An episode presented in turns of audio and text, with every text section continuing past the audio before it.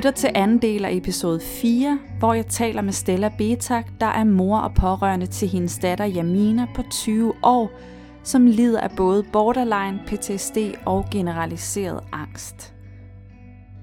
I forrige del talte vi om, hvorfor Stella har skrevet bogen SOS, jeg drukner, min datter har borderline, og om hvordan det er at være mor til et barn, der er psykisk syg. I denne del af episoden skal du høre Stella og mig tale om, hvad vi synes, der burde gøres, og finde sig initiativer og hjælp til pårørende til psykisk syge. Vi taler om den belastning, det er at være pårørende, og om, at man selv bliver så presset, at man selv bliver syg på den ene eller anden måde, og at den spiral virkelig bør stoppes. Stella fortæller også om nogle bevidste valg, hun måtte gøre sig for overhovedet at kunne fortsætte og leve sit liv, og ikke bare livet som pårørende.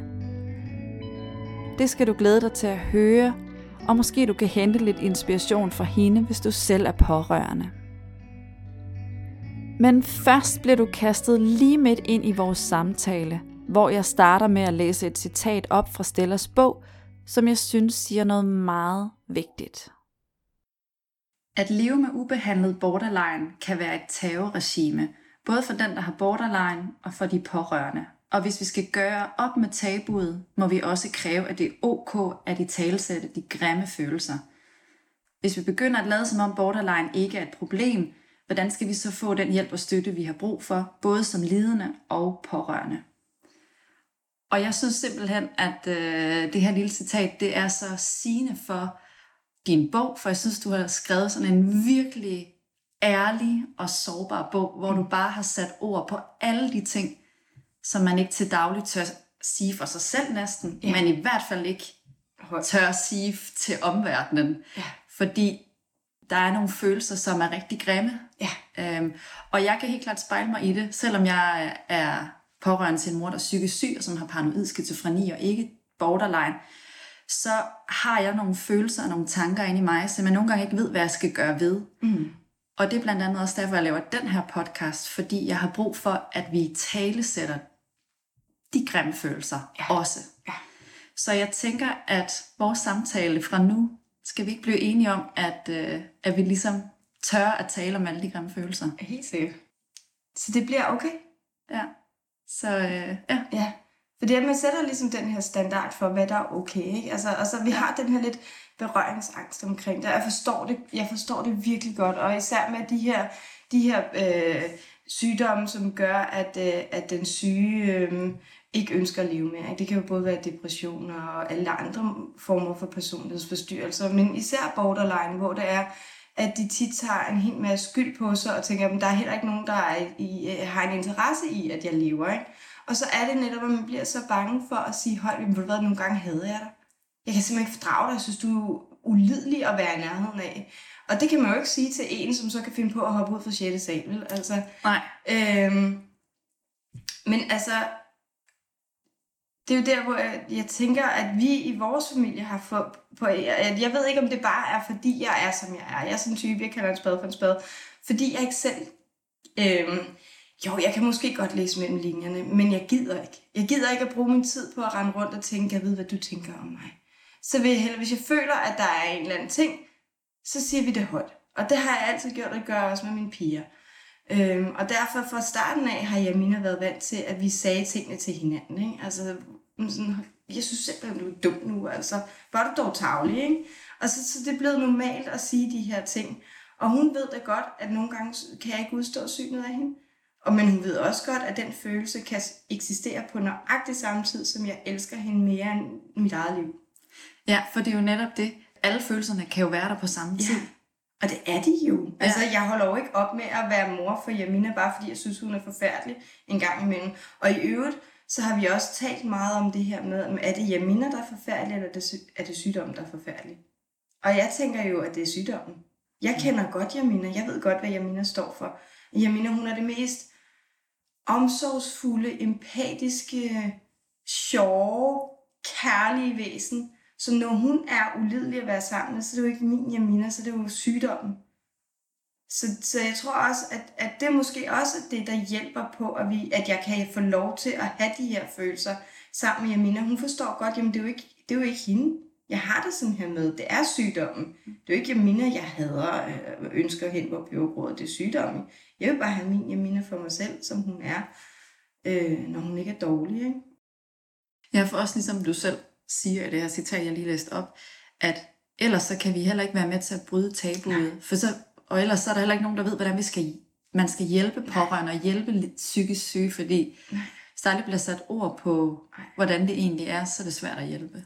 Og det pårørende litteratur, jeg mødte i starten, det er sådan noget med, at øh, Jamen, øh, så når min kone hun, hun bliver dårlig med sin borderline, så drikker hun ret meget, og så bliver hun virkelig ubehagelig. Og nogle gange så slår hun mig, og det bliver jeg rigtig ked af. Jeg tænkte, ha? Hvad, altså sådan, og det, bare, altså det blev du bare sådan ked af, eller hvad? Eller blev du ej og, og ulykkelig, og altså sådan, det er det meget mere end det. Altså, altså hvis en, man har en tillid til, bliver virkelig ubehagelig over for en, og, og slår en, eller mm, kalder en grimme gloser, man har ikke gjort noget, man bliver ikke bare, bare ked af det, man bliver, altså, man bliver jo ødelagt indeni, det er jo, ja, det er jo et overgreb for pokker, altså. Tror du, der er noget med, at vi som mennesker bare ikke har lært, eller bare er rigtig dårlige til at sætte ord på følelser generelt? Jeg tror, det er en overlevelsesmekanisme. Og det, jeg tror, det er en rigtig god overlevelsesmekanisme, hvis det kun er for en kort periode. Fordi det handler jo også om, at man skal kunne være det her. Og hvis jeg i det her indser, hvor forfærdeligt det er, så bliver jeg også nødt til at rykke mig væk fra det på en eller anden måde. Ikke? Så især, især når det drejer sig om forældre-børn-relationen, der bliver man nødt til ligesom at tale det ned på en eller anden måde, fordi ellers så går man i stykker ind i. Øh, og det er jo så den mekanisme, man så også har videre med sig, når man så er sammen med partner, som ikke er gode for en. Ikke? Og det, det er jo, altså i virkeligheden er det jo bare sådan helt menneskeligt, og det sker for os alle sammen. Altså jeg har en hel del vinder, der, er, der er single og, og havner i, i den ene relation efter den anden, hvor de bagefter tænker, hvad pokker var det, hvorfor gik jeg ikke, og altså hvor man lader det køre. Ikke? Øh, så jeg tror, det er sådan en overlevelsesmekanisme, som er god for en stund, men man bliver også nødt til, især når det øh, i det her tilfælde, også at anerkende, hvor benhårdt det er. Altså, at det virkelig ikke bare er en lille smule ubehageligt, eller jeg bliver en lille smule trist. Nej, det er et overgreb, og, og, og de her overgreb sker gang på gang på gang, og de, de, de retraumatiserer dig hele tiden. Og det bliver du nødt til at forholde dig til, fordi ellers så går du også til grunden. På et tidspunkt i livet tillod Stella sig selv for alvor at sørge over at have mistet Jamina til sygdommen. Og det gør hun ved at forholde sig til, at hendes Jamina er død, og at det nu er en anden Jamina, der er tilbage. Det øjeblik, hvor det gik op for mig, at min datter rent faktisk var død, og at det var okay at sørge over det, der ændrede meget sig for mig, at min datter så viser sig at komme tilbage igen på en, en eller anden måde nu, og, og måske for, er, det, er hun bare tilbage? Måske forsvinder hun fra mig igen, det ved jeg jo ikke. Men det der med at sige, okay, jeg har mistet rigtig meget, og jeg skal have lov til at bearbejde det her. Det er så vigtigt, for ellers så går du i stykker. Men er det sådan, du, øh, du har set og ser Jamina, at hun er, altså forholder dig til, at hun er død, og det er en anden Jamina, du har ja. nu? Altså jeg vil sige, lige nu er jeg en, en, hvor jeg faktisk ikke ved, hvad jeg skal kalde det. Netop fordi hun har det godt, ikke? Ja. Og, og det har jeg ikke prøvet før. Nej. Jeg, jeg, altså den her Jamina, som er der nu, hende har jeg set i meget små glimt, jeg tror. Altså,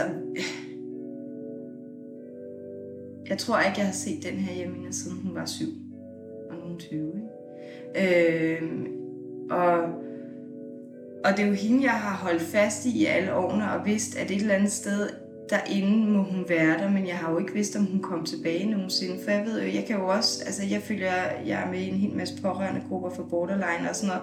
Og jeg ved jo godt, at hun, hun er muligvis tabt for altid. Så det har været det, jeg har, ja, det har følt det sådan. Altså også fordi, at, og det er, altså, altså jeg, jeg ved ikke, om man forstår det, hvis ikke man har prøvet det, men jeg, Jamina kan jo ringe til mig, og så ved jeg ikke, hvem hun er fordi hendes, øh, hendes toneleje er anderledes. Hendes øh, accent kan være anderledes. Hendes, øh, hendes ordforråd er anderledes. Øh, hendes øh, temperament er anderledes. Og jeg aner ikke, hvor... Altså, og, jeg, og jeg kan høre, at hun er øh, altså sådan lidt aggressiv i det, hvor der, jeg ved ikke, hvad jeg, hvad jeg må sige, og hvad jeg ikke må sige, for at sætte en lavine af et eller andet, som jeg ikke kan kontrollere i gang. Ikke? Øhm, og det, altså, det er den, jeg mener, jeg har levet med de sidste 13 år. Ikke? Altså, så... Ja. Øh, så ja, hun har været død. Jeg har ikke, den Jamina, jeg fik, var ikke min Jamina. Og jeg ved ikke, hvem hun var.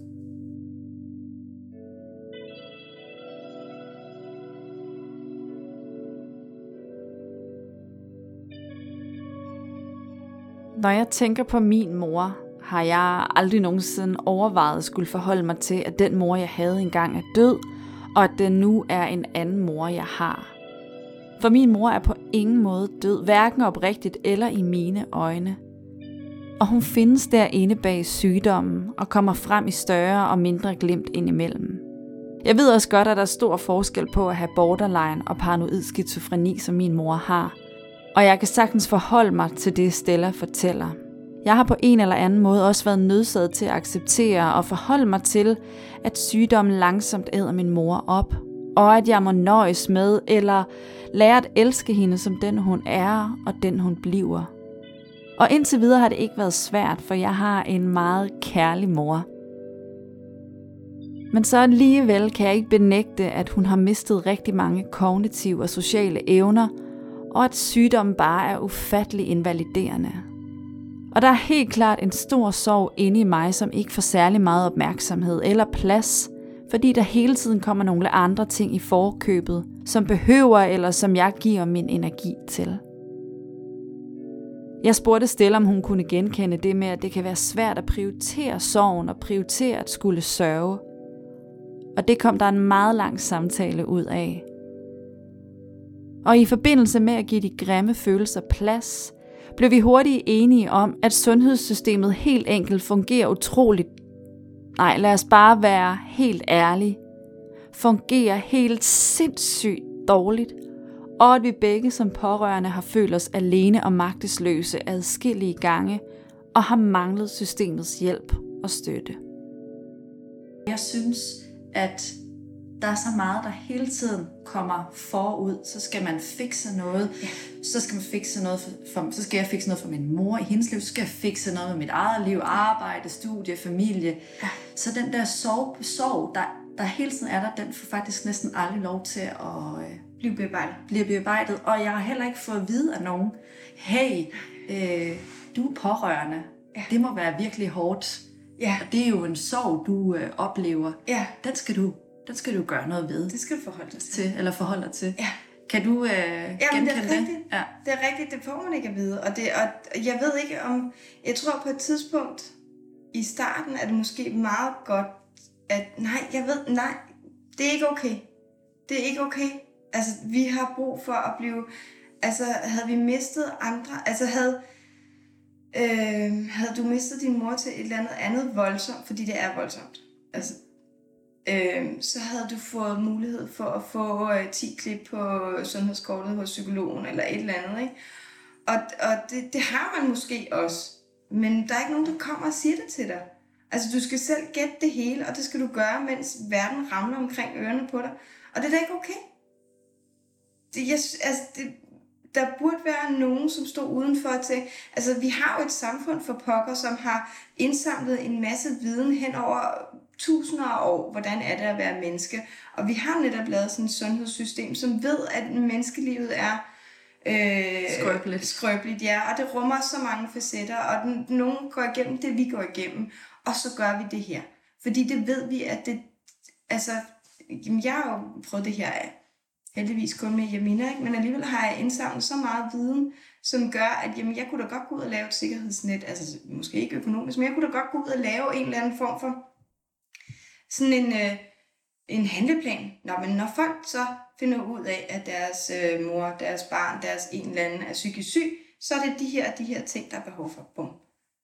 Nej, og ved du hvad, der har jeg det sådan lidt, okay, måske, at, altså, jeg kan godt medgive, at de pårørende er dem, der ved bedst, eller ved mest, at forstår mest omkring lige præcis det her individuelle menneske. Men hvis man så som samfund siger, at det er de pårørendes ansvar, men så tildel dem den værdi, det er. Fordi hvis jeg skal være tovholder for Jamina, jeg skal være advokat, jeg skal være socialrådgiver, jeg skal være sygeplejerske, jeg skal være læge, jeg skal være psykolog, jeg skal være psykiater, øh, så uddann mig tak. Ja. Så vil jeg gerne vide, hvordan gør jeg det bedst. Men den mulighed får jeg ikke engang det. Jeg skal jo selv læse om, jeg skal selv finde den rigtige litteratur. Ja. Altså, jeg får ingen hjælp. Altså, og så det der med, at, at øh, på, et tids, øh, på det her tidspunkt, hvor jeg gik ned med stress, øh, og øh, det har jeg ikke fortalt om faktisk. Jeg går ned med stress øh, lige umiddelbart efter vi flytter til København, øh, for at få hjælp til Jamina, fordi der flytter hun hjem igen. Hun har været anbragt på en efterskole, der har været lige lidt rum til mig. Men nu flytter hun hjem igen, og vi skal til at finde ud af, hvad der skal ske. Hun går ikke i noget tilbud, og hun er bare her 24-7, og jeg går fuldstændig ned med stress. Og, øh, og må lade være med at arbejde. Så ryger man ind i dagpenge, eller så ryger man ind i aktiverings- jobcentersystemet og ting og sager, og jeg skal i aktivering, øh, og, og kommer hen øh, i et, et eller andet privat tilbud, som det offentlige har købt ind, hvor de mener, at øh, det bedste for mig ville jo bare være, at jeg skulle have noget mindfulness-kursus. Hvor jeg må kigge på manden og sige helt seriøst, sidder du og siger til mig, at jeg holder op med at være stresset, fordi jeg er pårørende, hvis bare jeg lærer at tænke anderledes om situationen. Jeg siger han så, at han ikke er rigtig glad. Hvor jeg siger til ham, Altså det du siger, det er, at hvis bare jeg lærer at se det positive i, at min, min datter har lyst til at tage livet af sig selv, så får jeg det meget bedre. Det er det, du siger til mig helt seriøst lige nu. Der blev han en lille smule tavs.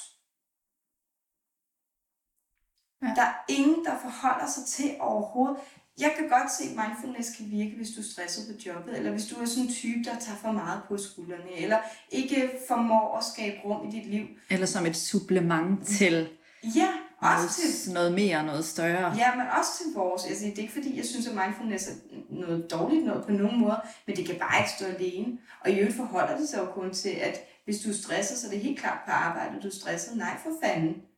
Hvis jeg kunne få lov til at arbejde 24-7, og ikke skulle forholde mig til et psykisk sygt barn, ville du ja tak, den tager jeg. Ja. Men det forholder man sig ikke til. Altså, så det der med, at jamen, det vigtigste for samfundet er ikke, at, at uh, Jamina hun er syg, og vi skal have hende godt på vej. Det vigtigste for samfundet er, at hun skal dæmpes med antipsykotisk, og så skal mor arbejde 37 timer på arbejdsmarkedet samtidig. Men hun skal være alt det andet også som hun ikke ved, hvordan man agerer i. Fordi jeg har ikke taget, jeg har ikke gået på socialrådgiverskolen. Der er vel en grund til, at det tager x antal år at blive socialrådgiver eller sagsbehandler. Der er, altså, ja. der er en grund til, at man går øh, seks år på universitetet for at blive psykolog. Der er, altså, for helvede. Jeg er bare mor. Jeg fik, det eneste, jeg gjorde, det var at knalde og få et barn, og så skal jeg forvente, forvente at vide alt. Hvis nu vi skal, altså jeg sidder bare og tænker på, at vi kan, vi kan godt blive enige om, at vi er rigtig, altså vi er røvhammerne irriteret over det her system, og vi ikke synes, det fungerer. Men øh, hvad, hvad synes vi så? Hvad synes du, at der skal gøres? Nu siger du det her med at en anerkendelse først og fremmest, ja. at det at være pårørende, og at, at man som pårørende nok, hvis ikke med 100% sikkerhed, sidder inde med viden og erfaring, som er den mest øh, yeah. nyttelige, eller kan man sige det. Yeah. Men hvad skal samfundet gøre, for at vi kan føle os, føle, at vi bliver taget bedre i hånden? Ja. Altså jeg synes i hvert fald, at, at man skal sige, okay, hvis nu du er den her pårørende, som godt vil hjælpe den syge, Ja. Og det vil man jo som regel, når man er mor. Det vil man højst sandsynligt også, hvis man er barnet af. Og man, man kan sige, okay, jeg ønskede ikke den her rolle, men den blev mig tildelt. Fint, så det er mit. Det er mit nu. Det er min lort, den skal jeg tage. Men så hjælp mig med den, og så lad være med at spænde ben for mig. For eksempel er der jo sat den her øh, ting i verden, som hedder tabt arbejdsfortjeneste, som vil sige, at når man har et alvorligt sygt barn, så kan man øh, have det som job at nu sørger vi for at få det her barn på højkant igen. Det bliver øh, sjældent givet, når det handler om psykiatriske diagnoser, fordi det, det, det er ligesom om, at det er bare nemmere at underkende alvoren eller omfanget af det her. Ikke? Hvorfor ikke bruge det? Det vil sige, at vi sørger for, at den, som er psykisk syg, får den rette hjælp. Vi sørger for, at den, som er pårørende, ikke bliver belastet i højere grad, end det, det egentlig er. Så hvis nu, at, hvis nu det for den pårørende giver rigtig god mening stadigvæk at være på arbejdsmarkedet, og de kan håndtere det og synes, det er et fri rum, fint, så det er det, vi gør. Men vi sørger for i hvert fald at uddanne dem sådan, så de ved præcis, hvordan de så kan hjælpe den syge. De får, hvis det er ADHD eller skizofreni eller hvad det er, så får man en uddannelse i, hvad vil det sige? Hvad er det, du kan gøre som pårørende for at være i det her? Ikke? Ja. Være bedst Øh. muligt klædt på. Ja, lige præcis. Ja. I alle de funktioner, man nu engang skal have, eller vil påtage sig. Fordi det er jo ikke fordi, altså det, det er jo sådan, det er jo også igen der, hvor jeg bliver sådan lidt, åh, for pokker, mand. Det er sådan, jamen, øh, det er altid den pårørende, der er den bedst mulige, ikke? Jamen, hvis ikke man har lyst til det, altså, nu er jeg mor, og det kan jeg ikke lægge fra mig, altså, det kan jeg ikke, men hvis det havde været en søster eller en, min mor, så ville det ikke være mit ansvar på samme måde. Så ville jeg måske bedre kunne sige, jamen det kan jeg ikke være i, og jeg vil ikke, jeg har en, mit liv skal være noget andet end det, ikke? Ja. Og så må man... Du synes, der er en større forpligtelse i at, at være mor til en, der er psykisk syg? Altså i hvert fald for ens egen... Altså, jeg kunne ikke slippe det. Jeg har tit fået at vide, at min ekskæreste sagde, at jeg kunne, jeg kunne ikke gøre det, du gør. Altså, og det er ikke fordi, han holder sindssygt meget af, af Jamina. Han synes, hun er fantastisk. Øh, men han, han ved godt, at han, han ville ikke kunne være i det, og han ville have givet slip for lang tid siden. Øh, og det kan jeg bare ikke. Jamen, jeg kan godt for, forstå dig. Og Hvis det jeg var min datter, ikke. så... Ja, jeg vil ikke. Men jeg vil gerne have de rigtige redskaber, og jeg vil gerne have fred.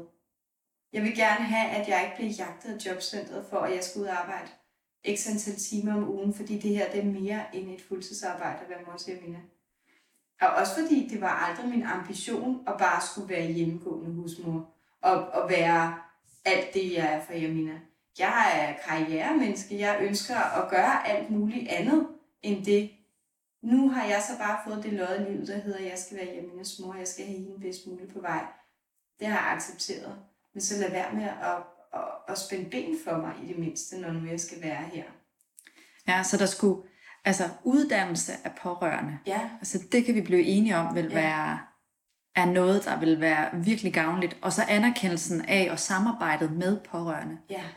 Og adgang til tabt arbejdsfortjeneste i den Ja. udstrækning, man som pårørende har brug for. Ja, Og ikke som samfundet mener. nej. Fordi...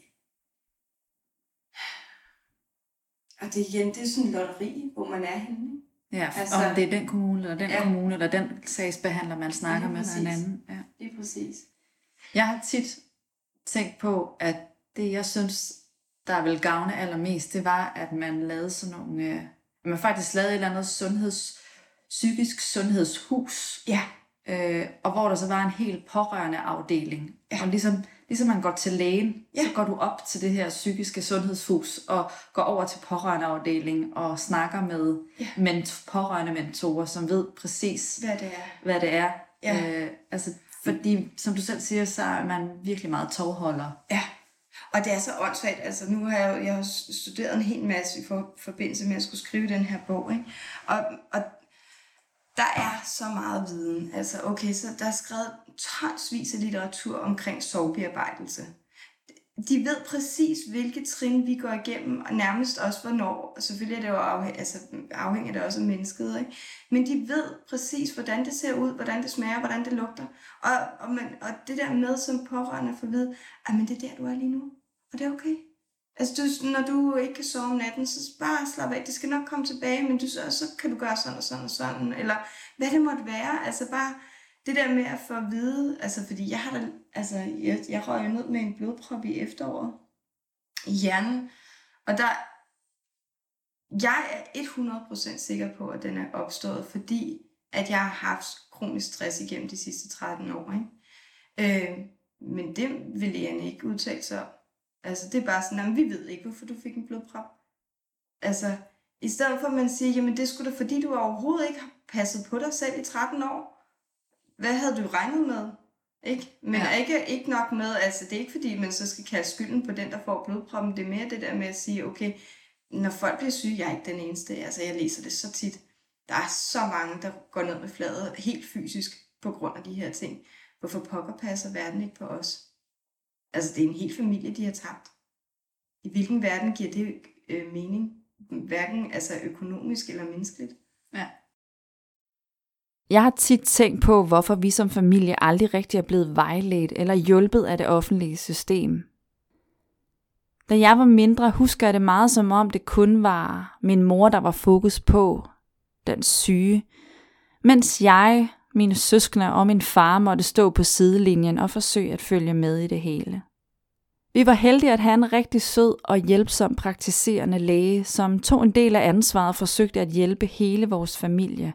Men vi er ikke gået igennem den her tid, uden at det har haft nogle konsekvenser for os alle.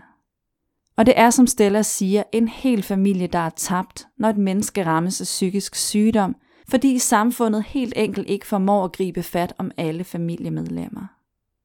Det, der har reddet os, tror jeg, har været kærligheden til hinanden, og de sociale relationer, vi heldigvis alle har haft til både venner og til resten af vores familie.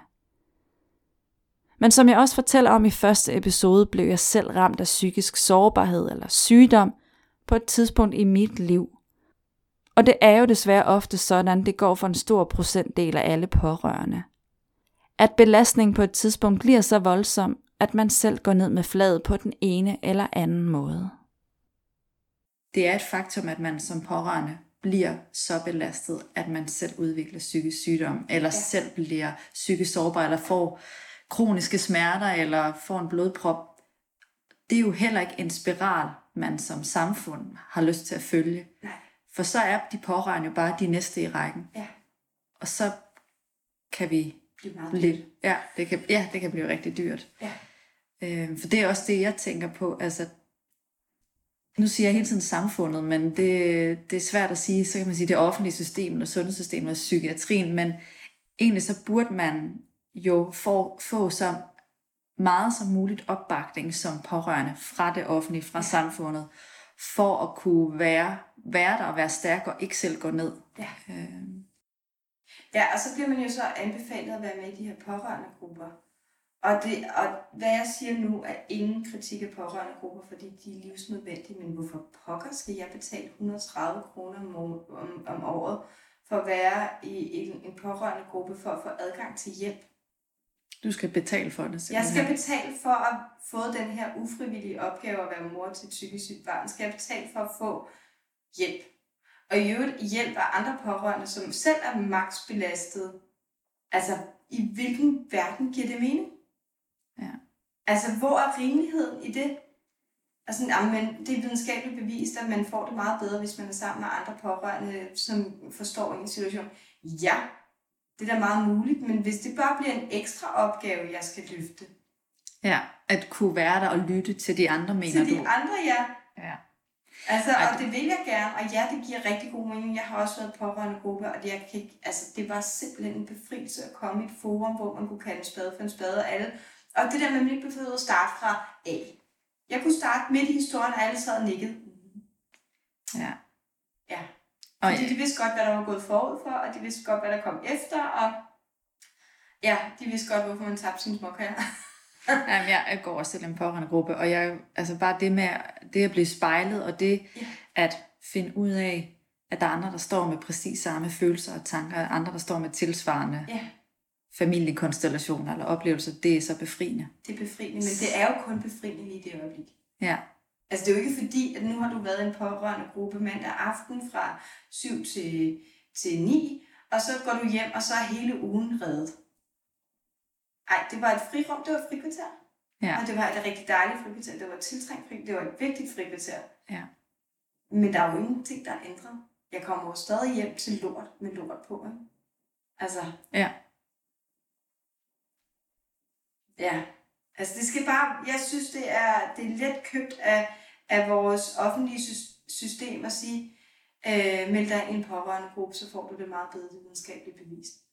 Ja. Altså, den er, Det skal i hvert fald ikke være den ultimative øh, løsning. nej, den den kan ikke stå alene. Nej. Det kan den altså ikke. Nej, jeg kommer sådan til at tænke på, at jeg som, hverken som barn eller voksen, er blevet taget i hånden af, af nogle fagpersoner, eller nogle andre, jo, jo min, min familie, og min far og min moster og sådan noget, men det er da i hvert fald noget, jeg øh, har savnet, fordi at man som pårørende netop ikke selv kan række armene ud, fordi der er, det er så turbulent om en. Man har brug for nogen, der ligesom rækker hånden ud til en. Og det, jeg ved ikke opskriften på, hvad det skulle være, men det er i hvert fald noget, jeg kan mærke. Jeg, har, jeg bliver så magtesløs, hver gang der kommer en eller anden situation med min mor. Nu er, vil hun ikke igen tage medicinen, så bliver hun sikkert indlagt og bla bla bla, og så bliver hun sikkert udskrevet dagen efter, som du også har erfaret. Ah, hvad skal jeg gøre? Hvem Ja. skal jeg kontakte? Ja, En eller anden mentor nu, kunne jeg have brug for, eller ja, Ja. kan du øh, følge det? En livlinje, man kan ringe Ja. til? ja, Eller, en eller anden, som ved, når man så skal vi have fat i det her, det her, det her, ikke? Altså, og som også lige ærer en på Ja. kinden, samtidig siger, det det, så godt godt, mand. ja, Er du sindssyg, mand? Hvis det jeg var dig, så ville jeg nok godt nok være væltet, men du står bare der som det tårn og lyser og gør, Ja. og hold kæft, hvor du sej. Et eller andet. Ja. Et eller andet boost af et eller andet, hvor der man tænker, åh ja, mand, det er også... ja, ja, ja. Anerkendelsen bare i virkeligheden, ikke? Ja. Jeg ser det faktisk meget tydeligt, fordi jeg har en, en veninde, som også er plejemor, øhm, øhm, som har en datter, som også udviser nogle tegn på noget borderline. Og det, hun har været noget udredning, og det er nok der, den, den ender også for hende. Ikke? Øhm, men hun er så samtidig med plejemor. Og hun har jo så sådan, øh, hun har jo tilsyn fra, fra kommunen, som kommer, for det skal man jo, når man er plejemor, så kommer de fra kommunen og tjekker alt er godt i hjemmet, og man har den rigtige øh, forældrestil over for de her børn. Og hun får gang på gang at vide, hvor god hun er, og hvor fantastisk det er, hun gør. Og hun, ja, du kan ikke gøre det bedre. Det er sådan, det er. Det er bare, det, det er vilkårene, men du gør alt det, du kan i, i den udstrækning, du kan, ikke? Og bare det gør jo, at hun ikke sidder og tænker sig selv som jordens dårligste forældre. Og ved du hvad, hvis man bare kan have det, hvis det er det eneste samfundet kan give dig, så er det måske 80% af det, vi har brug for. Ikke? Ja. Det der med at få at vide, du gør alt, hvad du kan. Ja. Du kan ikke gøre mere. Du, altså, der er ingen i verden, der kan gøre det, du gør, og du gør det helt rigtigt. Nå. Ja. Puha. Så vil skuldrene sænke sig. puh. Okay, så behøver jeg i hvert fald ikke rende rundt og banke oven i hovedet over, at jeg kommer til at sige, eller jeg kommer til at gjorde, eller ikke gjorde, eller alle de her ting. Ikke? ja, Altså, Ja. som, hvis bare det var det, Mm. man kunne få. Ikke? Ja. Og det, der tit har undret mig, det er jo, at be- behandlere i systemet, som har med borderline at gøre, har jo øh, supervision efterfølgende. Ja. Så de har nogen, de kan spare med, fordi de har haft den her patient inde i en time eller halvanden, hvor lang tid tager. Ja, ja, en uge, eller hvad end Ja, ja. Jeg er sammen med det her 24-7. Jeg har ikke nogen sparringspartner, jeg har ikke nogen, jeg kan komme og sige, og så sagde hun det, og så gjorde jeg det, og jeg tænkte, ej, og så reagerede hun så, og så tænkte jeg, gud nej, nu har du også, og det, hvis hun dør nu, så er det kraftedeme din skyld, ikke? fordi du sagde, og du gjorde, og man kører de her scenarier om og om igen op i hovedet. Hvorfor er der ikke nogen, jeg kan gå til og sige, okay, så skete alt det her, og så vedkommende kigger mig i øjnene, kæft, hvor var det godt klar. Ja. At du lige sagde det der på det der tidspunkt, det, det var da for vildt, hvordan kører du det? Eller et eller andet, altså fordi, når jeg har talt med alle de forældre, jeg har talt med, så gør de jo det rigtige. De kan bare ikke ændre, at deres barn er syg. Det kan de ikke. Men de, men de gør alt det rigtige lige der. mm. Og det er jo bare det, man har allermest brug for at vide. ja.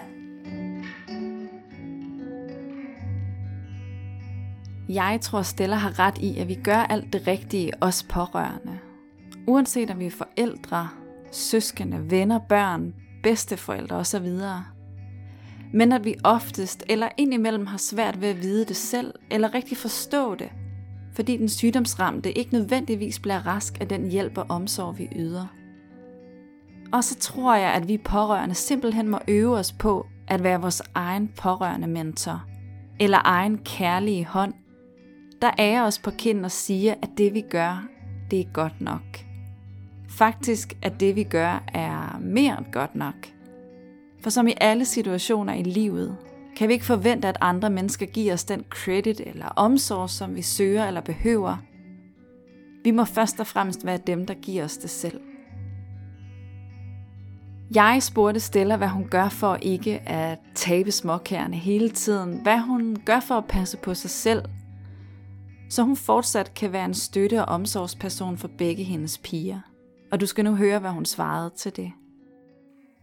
Følelsen af at blive pårørende er jo lige pludselig et kæmpe kontroltab. Altså, jeg er sådan en type, som gerne vil... Øh, jeg vil gerne have en god karriere. Jeg vil gerne have et arbejdsliv, der giver mening. Og jeg vil gerne gøre en forskel ude i verden. Øh, og jeg er tit vandet langt væk, at jeg ikke var sådan en type, som bare tænkte, spændt mor, bage, hygge, gå hjemme, det er bare det, jeg vil. Det er der, jeg føler mig tilpas. Det gør jeg slet ikke. Og det har været tvunget i den rolle øh, med at skulle...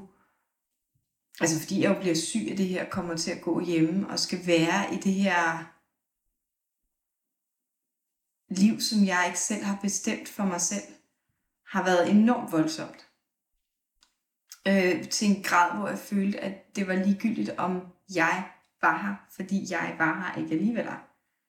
Det var bare min krop, der var her, og så alle de her tovholderfunktioner, som jeg nu engang havde i forhold til Jamina. Og så den, der hele tiden drager omsorg for andre, for Jamina, for, for lille søster, for min partner, øh, venner og veninder. Men der er altså mig, Stella, var ikke noget i sig selv. Øh, og det tror jeg, at jeg blev rigtig frustreret over. Altså, det, altså sådan i, at, at øh, øh, da vi flytter til Københavns Kommune, og jeg mener, hun, øh, hun kommer hjem fra efterskolen, eller bliver smidt ud fra efterskolen, og at lige pludselig vi er fem øh, mennesker på meget lidt rum, og vi skal, og, hvor den ene er voldsomt udadreagerende og meget syg. øh, sætter simpelthen en voldsom reaktion i gang i mig, øh, hvor at jeg simpelthen bare ryger ned i det sorteste hul, og hvor jeg til sidst bare tænkte, okay, jeg vil ikke mere. Ja, hvis det er sådan her, det skal være at leve, så kan jeg ikke mere. Så jeg blev selvmordstroet lige pludselig, ikke? og var virkelig ude i, hvordan gør du det bedst, øh, sådan så at du kommer bedst herfra, uden mindst smerte, og, og får ligesom givet budskabet videre til mine unger, det, jeg elsker jer, men det kan jeg ikke. Og øh, Jeminas sagsbehandler ringer til mig en dag, hvor der jeg bare græder og græder og græder, og græder. Hvor til hun så siger, prøv at jeg ligger lige røret på. Men jeg ringer tilbage til dig med det samme, og du skal bare blive siddende. Jeg ringer lige om lidt, jeg skal bare fat i vores psykolog, og så kommer jeg selv i behandling. Og da jeg ligesom igennem den her traumebehandling lidt kom ud på den anden side af de her meget sorte tårer. der, blev, der fandt jeg også ud af, okay, jeg må simpelthen prøve at få noget kontrol tilbage i mit liv. Altså, jeg kan ikke kontrollere, at jeg er mor til Amina. Jeg kan ikke kontrollere Aminas sygdom. Øh, og jeg kan ikke kontrollere, hvad, hvad hendes sygdom gør ved vores familie i perioder, og hvornår de her perioder opstår. Det er uden for min kontrol. Men der er mange ting, jeg ellers kan kontrollere. Så det bliver sådan noget med at finde ud af, hvad er jeg for en i forhold til, hvordan jeg skal være i verden mm, Øh, skal jeg øh, arbejdsmæssigt skal jeg søge nye græsgange? Øh, min omgangskreds, er der noget i min omgangskreds, der skal ændres? Fordi hvis jeg både har alt det her sorte med Jamina, som er tungt og svært, og så også lige skal være for nogle venner, som måske er lidt sortseeragtige, eller et eller andet, altså det kan jeg bare ikke have i mit liv. Altså jeg bliver nødt til at have gode ting i mit liv. Så det blev sådan et, en, en, øh, sådan en færd, hvor jeg skulle ud og finde ud af, hvad er de gode ting, jeg skal have samlet ind i mit liv. Øh, så det blev noget med at gå en masse ture. Jeg elsker at gå ture. jeg elsker musik, så jeg lavede sådan en spilleliste, som hedder Happy, som var fyldt med musik, som virkelig gør mig glad. Øh, øh, det blev at starte med at synge igen i et kor, øh, og få nogle nye venner her, fordi jeg har boet mange år øh, i Vestjylland, og da jeg flytter til København, har jeg ikke rigtig nogen venskabskreds tilbage. Så det blev noget med også at skabe en ny omgangskreds, hvor at jeg kunne mødes, hvor det ikke handlede om sygdom og død og ødelæggelse. Ikke? Øh, så købte jeg en hund, som lige har snorket rigtig dejligt i den mikrofon. Øh, fordi at, at det der med, selvom at, at alt det andet er, er godt, som jeg kommer ind i mit liv, så en hund, den er bare altid glad. Altså, det er altid fyldt med glæde. Hun kommer jo aldrig og siger, også lort det dag. Eller, altså, det er bare, ah, der var du. Hun giver, hun giver noget kærlighed. Altid, ja. Ja. Ikke? Ubetinget. Ubetinget kærlighed. Og jeg kan komme og ligne den sureste røv, og hun er bare, "Ih, du er så dejlig. Ja.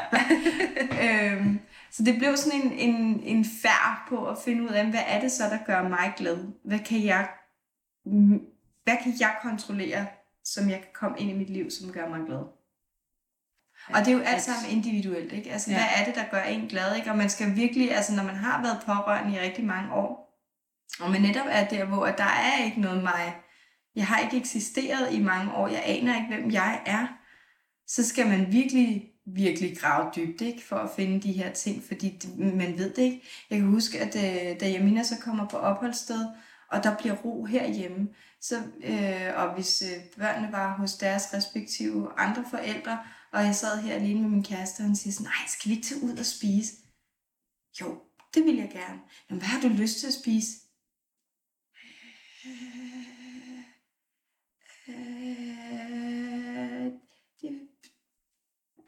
Det ved jeg ikke, du bestemmer. Altså, og sådan var det bare hele tiden. Han kunne, altså hver gang han kastede et eller andet hen til mig, så var sådan, det, det ved jeg ikke. For jeg anede det ikke. Mm-mm. Aner simpelthen ikke, hvad er din livret? Ved det ikke. Hvad er din yndlingsfarve? Ved det ikke. Hvad...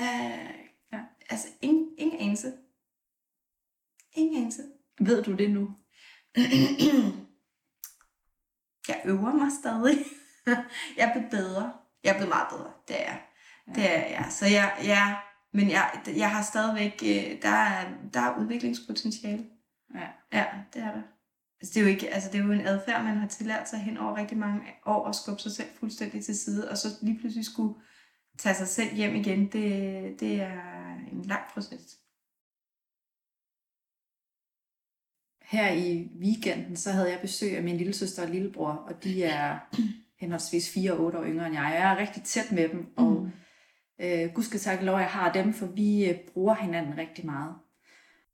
Når vi er sammen, så taler vi rigtig meget om, øh, nå, ja, fik du også den seneste mail fra Mm. lederen på bosted, ja, ej, jeg besøgte mor, ej, ja, gud, ja, hvor var hun også øh, glad, eller ej, hvor var hun virkelig dårlig. Ja. Så vi snakker altid om det, og det er rigtig godt, men det kan også have sine ulemper. Og øh, så sent som i forgårs, der sagde min bror faktisk, at nu måtte det stoppe.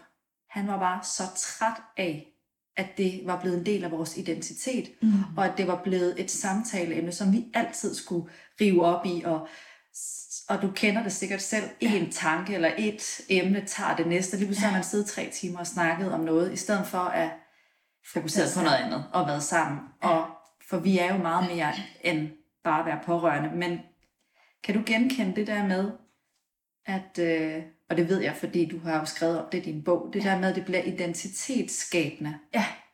at være pårørende. Ja. At man er Sofie, pårørende til mor, der er psykisk syg, Stella, pårørende til en datter, der er psykisk syg. Ja, og det sluger hele ens liv jo. Ja. Altså, det bliver bare det, man er. Så hver gang man kommer ud nogle steder, og man sådan, jeg havde det. Jeg havde, hvis, vi, hvis man skulle til noget, et eller andet arrangement, familiearrangement, eller med, altså et eller andet planlagt, og folk sådan kommer hen, og men hvem er, Nå, hvad laver du så? Sådan, og det blev bare, det blev bare det, jeg var. Øh, ja, så det kommer til, altså det, jeg tror virkelig, det er vigtigt, at man på en eller anden måde får brudt den. Og det tror jeg, og det er også derfor, jeg et eller andet sted siger det der med, at jamen, tabt arbejdsfortjeneste er rigtig godt, hvis det er det, man har behov for. Og det har man måske behov for en periode. Men man har jo også behov for at være øh, Stella, som har et arbejde, hvor jeg gør noget, som er noget andet end at være moren til Jamina. Ikke? Øhm. Så det er jo rigtig vigtigt, at man får lov, til, altså der er mulighed for at, at, at skabe de der rum, hvor man netop ikke er den pårørende. Og jeg tror især det her med, når det er i familien, at det ikke bliver emnet, som man altid, altså at man, åh, oh, den er svær, men den er vigtig at, at bryde op med, ikke? At det ikke bare bliver det hele. At nu skal vi også lave noget, som absolut ikke handler om vores mor eller vores datter, eller altså... Bror, ja, ja, søster, hvem det nu er. Men kan du følge det der med, nu ved jeg, at du fortæller i bogen, at du har haft din mor, som har været god og, mm. og vende tingene med, ja. som har været god støtte. Kan du følge det med, at når I så ses, så bliver det det, I snakker Jamen, om? Og det er det første, vi snakker om. Har du ja. hørt fra Jamina? Ja. Ja.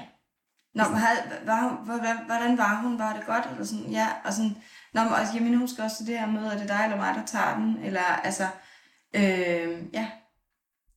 Ja, og meget lidt af det kommer til at handle om Vicky, for eksempel, ikke? Altså, hvordan går det med Vicky? Jamen, det går meget godt, når man så er tilbage til Jamina, ja. ikke? Ej, det, hvor er det urimeligt? Ja. Ikke? Altså, øh, ja. Ja.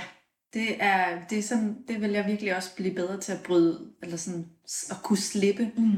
særligt med øh, min brors ja. søster. Men det kræver en strategi, man skal jo virkelig lave strategi. Altså, det er jo det, der er så udfordrende, fordi at alting, det er jo, det kommer ikke af sig selv, og alt det andet, som du også skal bruge tankekraft på, så bliver det her det mindst vigtige at lave en strategi for i virkeligheden. Og det er jo samme med at, at netop have den her identitet. Det bliver bare det mindst vigtige, fordi det mest vigtige er at holde min liv. Ja. Altså, så det der med at være mig, det er jo ligegyldigt. Ja. Men det er det bare ikke, altså, altså fordi man går til grunde. Ja. Og, det, og hvis, hvis vi går til grunde, så er der ikke nogen til at holde hjemme i liv. Nej. Så, men det er en bevidst strategi. Jeg tror virkelig på, og det er jo også det, jeg har måttet gøre op med. Jeg har jo vidderligt måttet sætte mig ned og sige, jeg kan ikke leve det her liv. Det kan jeg ikke. Det her liv må slut. Jeg må lave et nyt liv, ja. jeg kan være i. Ja. Og det bliver jeg nødt til at bruge kraft og energi på. Og det har jo også gjort sådan, altså jeg er blevet rigtig god til ikke at tale med Jamina. Ja.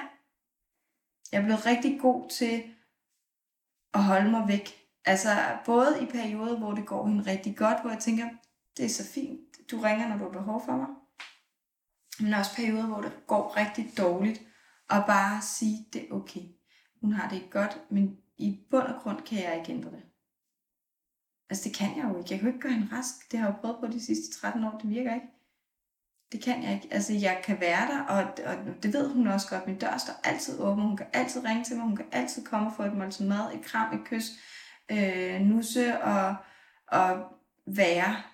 Men jeg kan, ikke, jeg kan ikke hele tiden være hos hende. Nej. Øh, og det er okay. Ja, det er det. Men det er noget, man skal lære. Det er noget, man skal at lære. acceptere, det er okay. Ja. Men jeg tror, altså, jeg tror vidderligt, den der med, det gik op for mig, at uanset hvor meget jeg elsker hende, og krammer hende, og kysser hende, og er der, så har det bare ikke ændret, at hun er rigtig syg. Det vil sige, det er uden for mine, mine evner. Ja. Og det må jeg bare, hvor urimeligt det end er, fordi det er jo ikke meningen, at det skal være sådan. Det er jo meningen som mor, at man skal komme og puste på skræmme, sætte plaster på, og så er det godt igen. Ikke? Men det kan jeg ikke, og det må jeg bare acceptere, det er sådan, det er. Øh, det er sådan, det er at være Jamina. Ja. At, at det er hendes liv. Det er hendes kamp. Ja. Tusind tak til Stella for at dele sin historie. Grunden til, at jeg har valgt at dele den her episode op i to, er fordi jeg synes, Stella har så mange vigtige og inspirerende erfaringer og indsigter om det at være pårørende, og at der derfor var brug for at lave en del 1 og del 2 med hende. Det jeg selv tager med fra min samtale med Stella er, hvor vigtigt det er at være bevidst om de valg, man gør sig i livet i forbindelse med at være pårørende. At man finder nogle åndehuller og nogle ting i livet, som giver energi og glæde. Stella synger i kor, går ture i naturen, har anskaffet sig en hund og har lavet en playliste med alle sange, som gør hende allergladest. Og så blev Stella og jeg også enige om, at der virkelig er behov for flere pårørende, der råber højt eller bare taler helt almindeligt, men ærligt om, hvordan det er at være pårørende til mennesker med psykisk sårbarhed eller psykiske lidelser. For hvis vi ikke er nogen, som gør det, hvordan skal vi så få den støtte og opbakning fra systemet, som vi ønsker og kalder på, så vi kan være der for dem, vi elsker og holder af, uden at vi selv går helt ned med fladet? Her til sidst vil jeg blot sige, at hvis du selv er pårørende, synes jeg, at du skal købe Stellas bog, for den er virkelig god og meget ærlig og sårbar. Og Stella har faktisk lavet en Jeg er også pårørende rabatkode, så du får 20% rabat på bogen, hvis du køber den inden 1. september og bruger den her kode. Og du køber bogen via hendes hjemmeside stellabetak.com. jeg kommer også til at lave lidt info om det på Instagram-profilen. Jeg er også pårørende, så hvis du er i tvivl, kan du altid kigge forbi der. Tusind tak, fordi du lyttede med. Jeg håber, du giver dig selv plads til at nyde sommeren, nyde naturen, eller hvad det nu er, som giver dig energi og glæde, uanset om du er pårørende eller ej. Indtil vi høres, pas på dig selv.